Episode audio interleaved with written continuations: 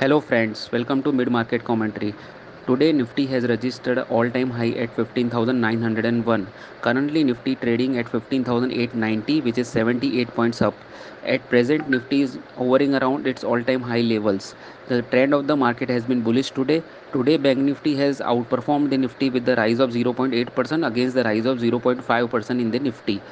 So advanced decline ratio has been bullish so far. Advanced stocks are 1350 while decline stocks are 573. Resistance for the Nifty is seen at 16,000 while support for the same is seen at 15,800. Traders are advised to hold on to the long position with the stop loss of 15,800. Thank you everyone.